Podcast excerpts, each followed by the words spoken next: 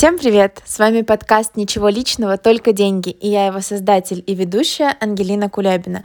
Подкаст для всех, кто решил взять ответственность за финансовую сторону своей жизни.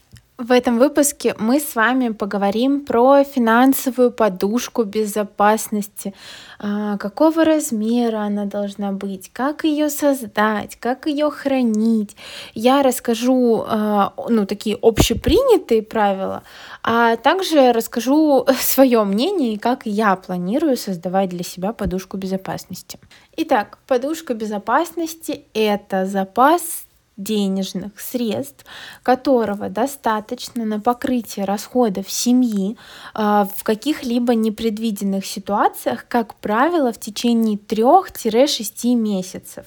Давайте базово поговорим, а, как ее создать, как хранить, как копить, сколько надо денег и так далее.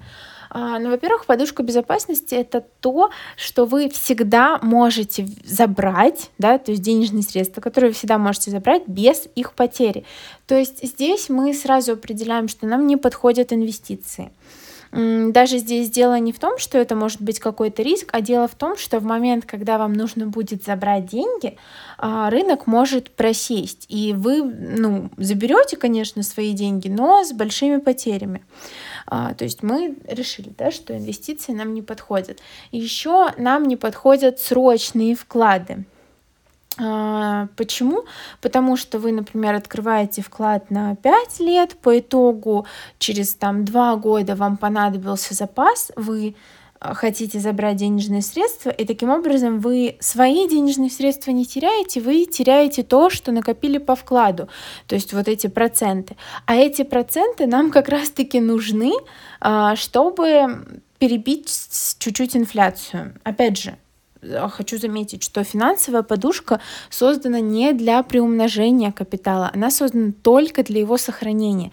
И в целом процентных ставок по накопительным счетам или по вкладам с возможностью снятия, их достаточно для того, чтобы перекрыть какой-то процент инфляции.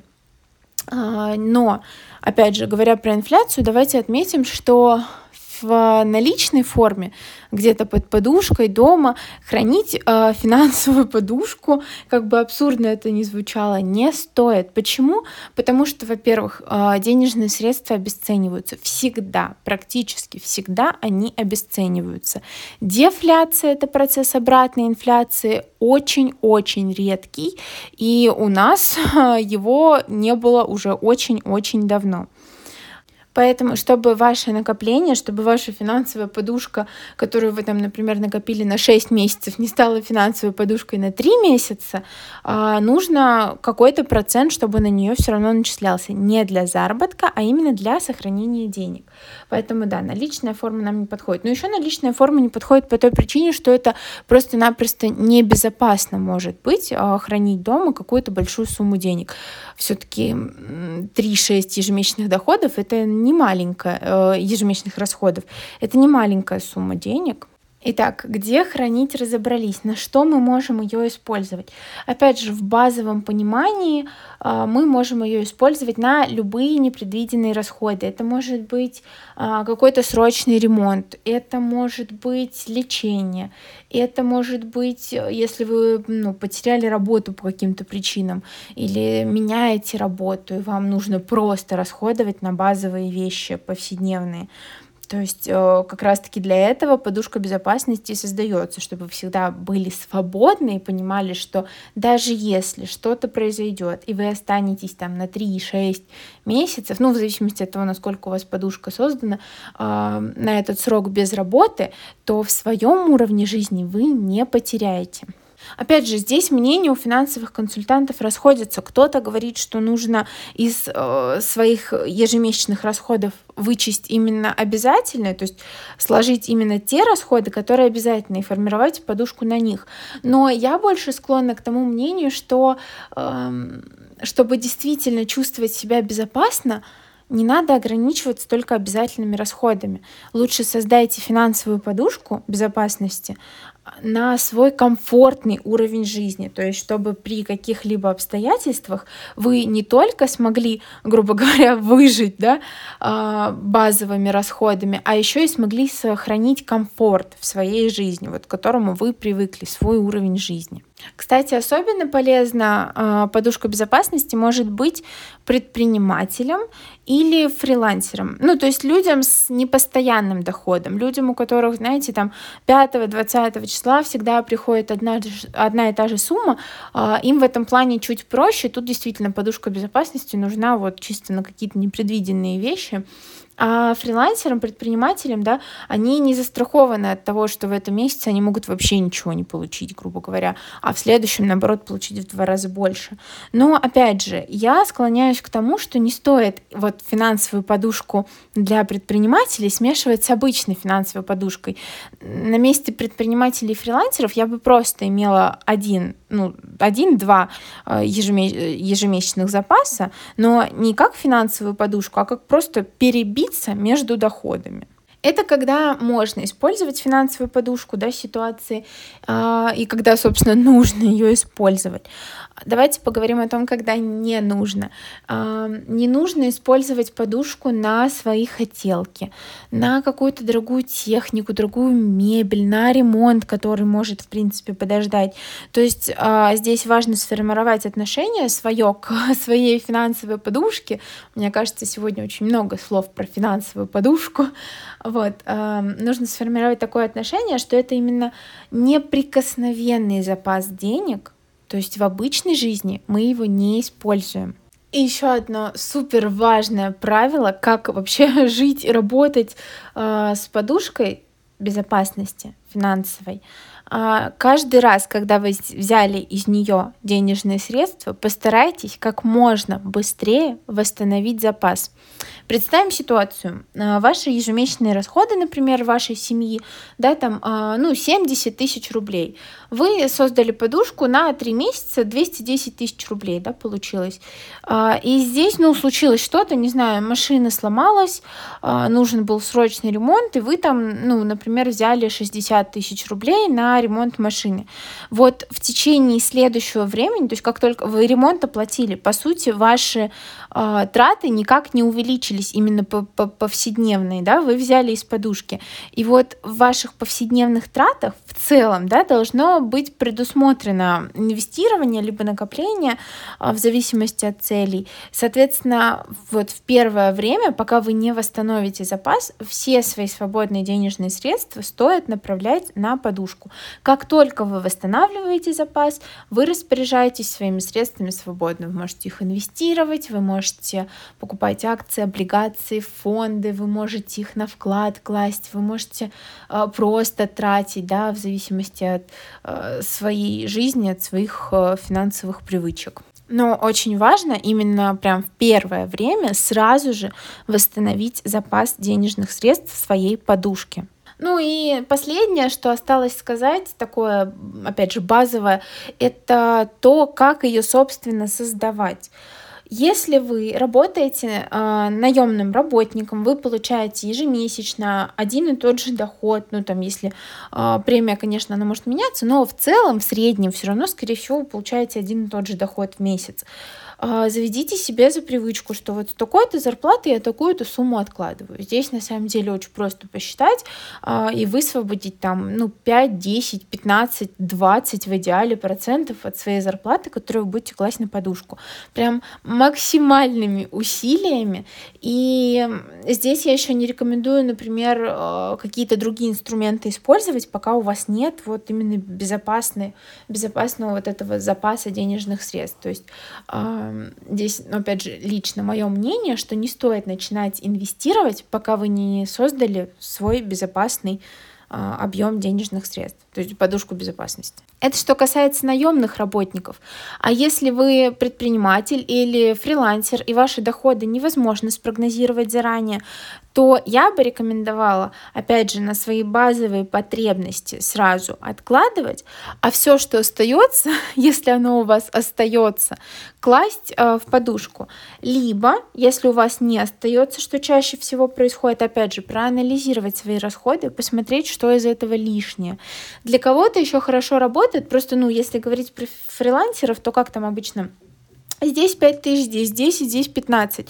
В таком случае вы можете попробовать, например, с каждого поступления денежных средств откладывать какой-то процент. Ну, комфортный для себя 5, 10, 15, 20, опять же, 30, 50, кому как удобно. А, здесь важно понять, что чем быстрее вы эту подушку накопите, тем на самом деле вам спокойнее и счастливее жить станет.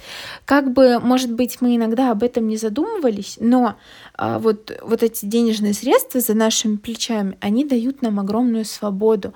Мы не зависим от денег, получается. Мы даже если на 2, 3, 4, 5 месяцев останемся без дохода, наш уровень жизни при этом никак не пострадает. И это очень сильно сказывается на нашем психологическом состоянии. Но это в любом случае так происходит. А еще давайте снова вернемся к моменту, где хранить подушку безопасности. Я не обратила на это внимания, но в целом мало ли что. А, не стоит хранить подушку безопасности. Мы с вами говорили, да, что это должны быть высоколиквидные активы. Это те, которые вы можете прямо в моменте продать и превратить в денежные средства. Вот поэтому не стоит использовать э, недвижимость в качестве инструмента для хранения подушки безопасности. Потому что недвижимость, ну, это, наверное, самый неликвидный актив в том плане, что быстро мы его вряд ли продадим.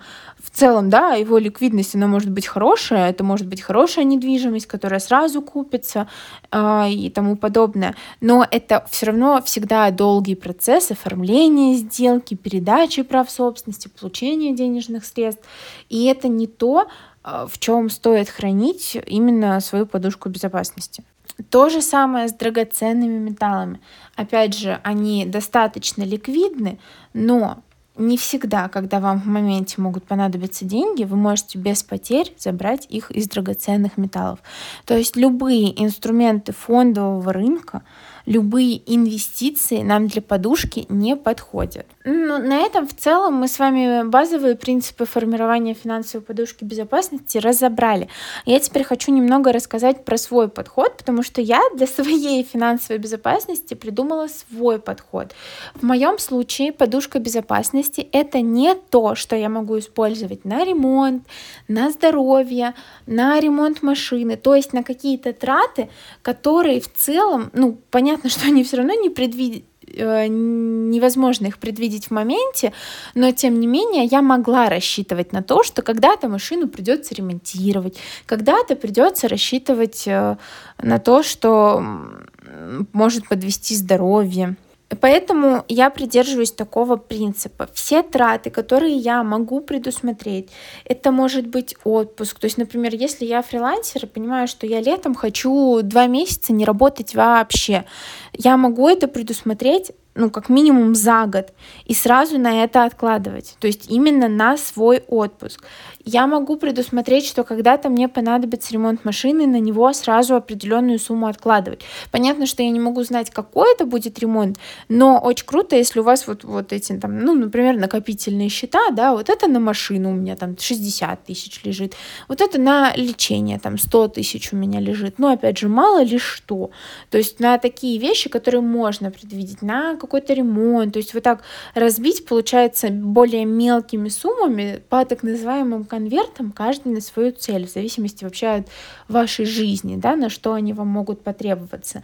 А подушку безопасности формировать уже именно на, ну, прям то, что вообще никак нельзя было предвидеть, вот совсем никак, вот на такие случаи. И плюс я придерживаюсь того, что даже несмотря на то, что на ближайший год как минимум у меня должно быть отложено на каждые возможные крупные траты, у меня подушка безопасности тоже должна состоять, состоять из 12 ежемесячных расходов, базовых расходов. Это именно подушка безопасности.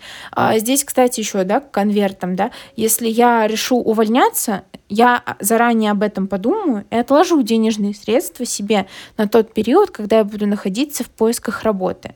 То есть а подушка безопасности, в моем понимании, это ну совсем неприкосновенный запас. Опять же, можно считать, что это невыгодно, потому что все-таки крупная сумма денег, получается, лежит а, в очень недоходных а, инвестициях, скажем так, в недоходных инструментах.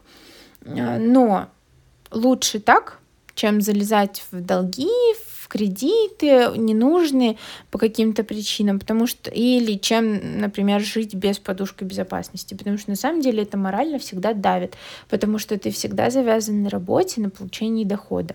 Ну и получается, в моем понимании, я лучше потеряю какой-то процент, да, то есть я могла эти деньги инвестировать под более высокий процент получать, но я лучше потеряю этот процент, но морально буду ощущать себя намного спокойнее, когда у меня не только есть подушка безопасности, а когда у меня, ну, с машиной, например, что-то случилось, а я знаю, что, ну, у меня есть, у меня отложено, мне вообще это не страшно, это не крупная трата, мне не придется лезть в подушку, мне не придется как-то свою безопасность ограничивать. Вот у меня на машину отложено, я взяла. Но эти конверты я, например, не стараюсь быстро погашать, то есть, ну, грубо говоря, да, возвращать то, что я оттуда взяла. Это так называемый свой личный мини-банк. Вы берете денежные средства у себя же в долг. Классно, если еще их возвращать с процентами.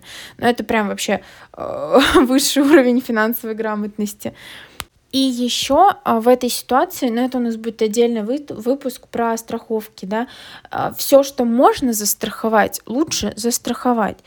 Например, ну, машину, у меня сейчас каска, например, очень дорого выходит, я этого не делаю, я лучше ту же сумму просто отложу. Если она мне в этом году понадобится, я ее использую. Если не понадобится, еще круто, она перейдет на следующий год.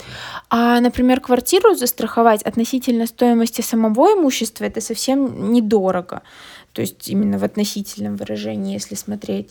И поэтому выгоднее застраховать квартиру, чем отложить э, денежные средства на то, чтобы, ну, если что-то случится, да, там, не дай бог, пожар, потоп или еще что-то.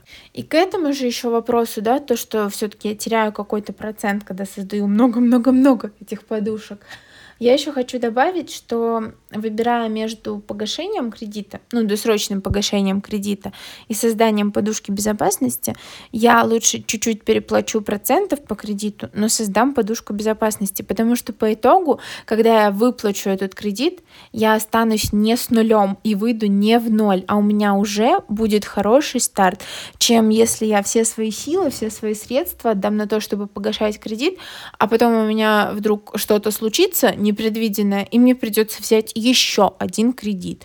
И все, последний в сегодняшнем выпуске важный нюанс по поводу подушки. Если, ну, по крайней мере, в моем понимании, опять же, вот у меня, например, на машину отложено на год 60 тысяч рублей. Это в этом году, это 60 тысяч рублей. Если я их не потратила, то к следующему году я доложу как минимум 10, но лучше 20 процентов и у меня, получается, будет лежать на 20% больше. И так каждый год. И это сделано для того, э, что это, точнее, это сделано потому, что ставки по накопительным счетам, по вкладам, да и в целом по таким банковским инструментам, они, как правило, не всегда до конца перекрывают инфляцию, и деньги все равно будут обесцениваться, поэтому нельзя создать там подушку в 150 тысяч рублей и при этом ну, через пять лет у вас там также будет лежать 150 тысяч рублей, потому что, скорее всего, и уровень жизни меняется. То есть э, подушка это не то, знаете, что один раз накопили, потому что вы ее могли накопить, когда, например, э, ваш доход был 30 тысяч рублей, а ваш расход был 20 тысяч рублей, и вы накопили себе он на целый год 120 тысяч. А сейчас у вас расход ежемесячный 120, и у вас, получается, подушка не соответствует расходам. Поэтому здесь тоже надо корректировать, и по инфляции корректировать. Если там сильно денежные средства обесценились, постарайтесь э, побольше положить в подушку.